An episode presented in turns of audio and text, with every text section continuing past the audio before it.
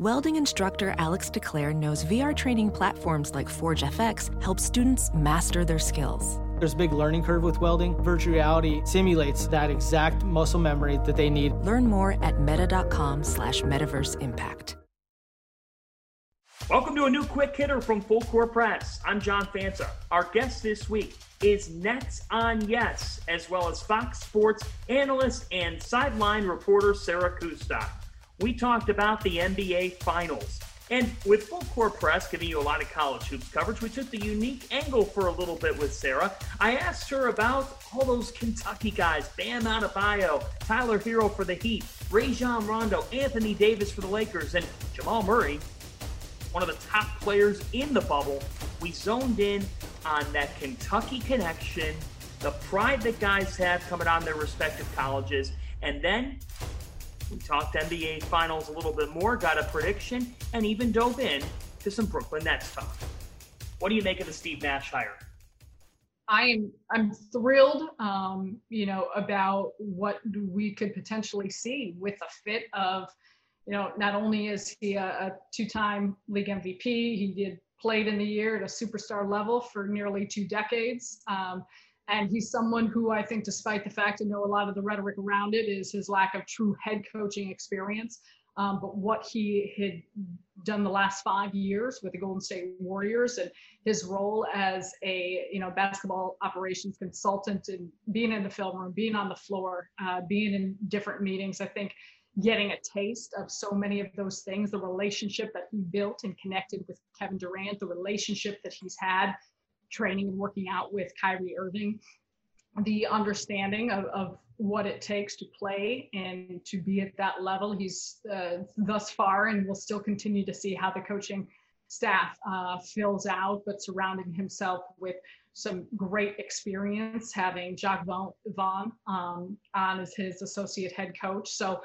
I'm excited about it, and I think more than anything, um, just his passion and his desire to really help these players come together and to flourish and to reach um, their full potential. So, uh, you know, for the Brooklyn Nets, you know, trying to to figure out, I don't know when this next season will officially begin, um, but seeing Kevin Durant uh, be healthy and and finally take the floor in that Brooklyn jersey, and same for Kyrie. You know, the hopefulness he'll be uh, entirely healthy.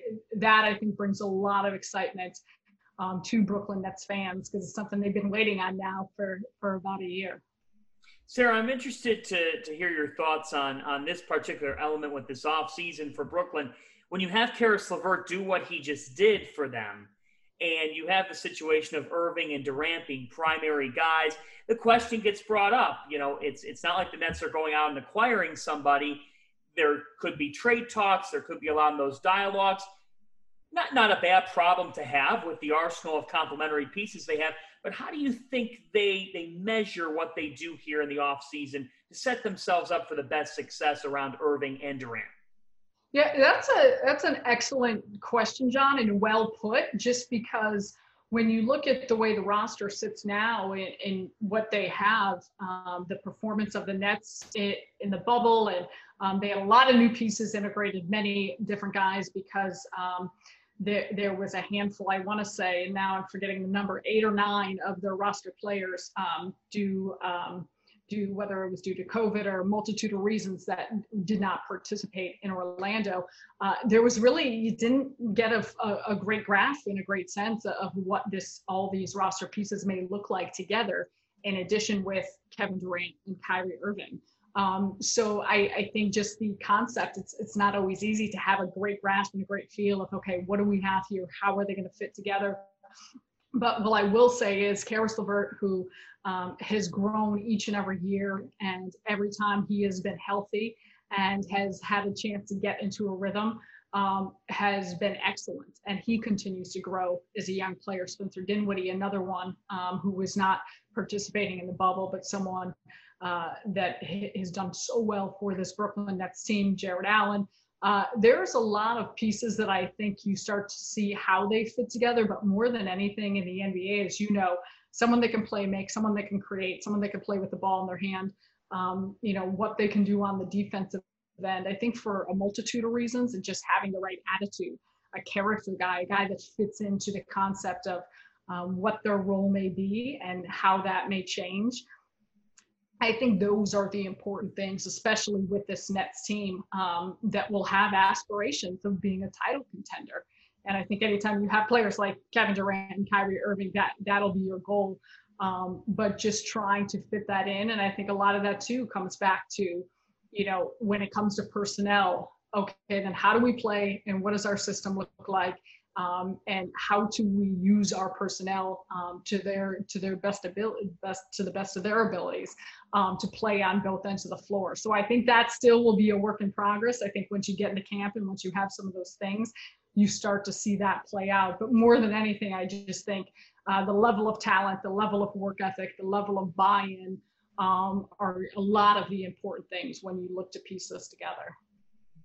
New york basketball in general the city, the area has been starving for that type of team to make that run. And, and in no way am I going to sit here and, and, and, you know, dish anything out towards the Knicks at all. But the, the fact is this, I remember I got to New Jersey, Sarah, for college in 2013. And the first word out of people's mouths was, look, when the Knicks are good, it brings a lot of us together around the city.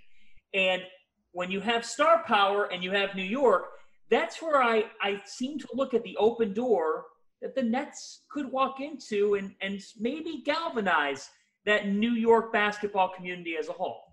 Yeah, I like where your head's at, John. Um, I'm positive.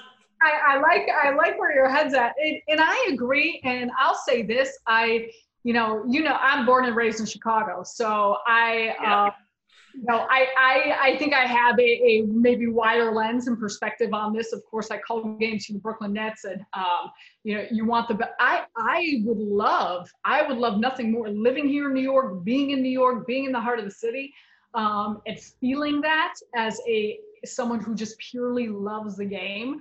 I would love nothing more than for the Knicks and the Nets to both be great, um, and for players, for the organization, you know, whomever um, there will always be competition as you know there should be which makes it fun and you want it to become a real rivalry but i think that that stems and that that is cultivated by when the two teams are really good and i'm excited you know you look at different things i'm, I'm excited about tom thibodeau. I of course was still covering the chicago bulls when he was the head coach um, over there but I, i'm excited for you know what they can do and the job he may do some of the young players and the young talent they have um, so I, I'm hoping, I, I am hoping for all teams to be good. I think, you know, just to bring back um, that energy for New York basketball would be fun. And I think more than anything, as we know, especially in sports, there is nothing better than a true rivalry. And I think that that will come from the fact when if when and if and hopefully it is when uh, and not if both of these teams could be great at the same time. We hope you listen to the full conversation with Sarah Kustok, and you can watch video versions of all of our quick hitters on the Pure Hoops Media YouTube channel. Check out Full Court Press every Tuesday from Pure Hoops Media.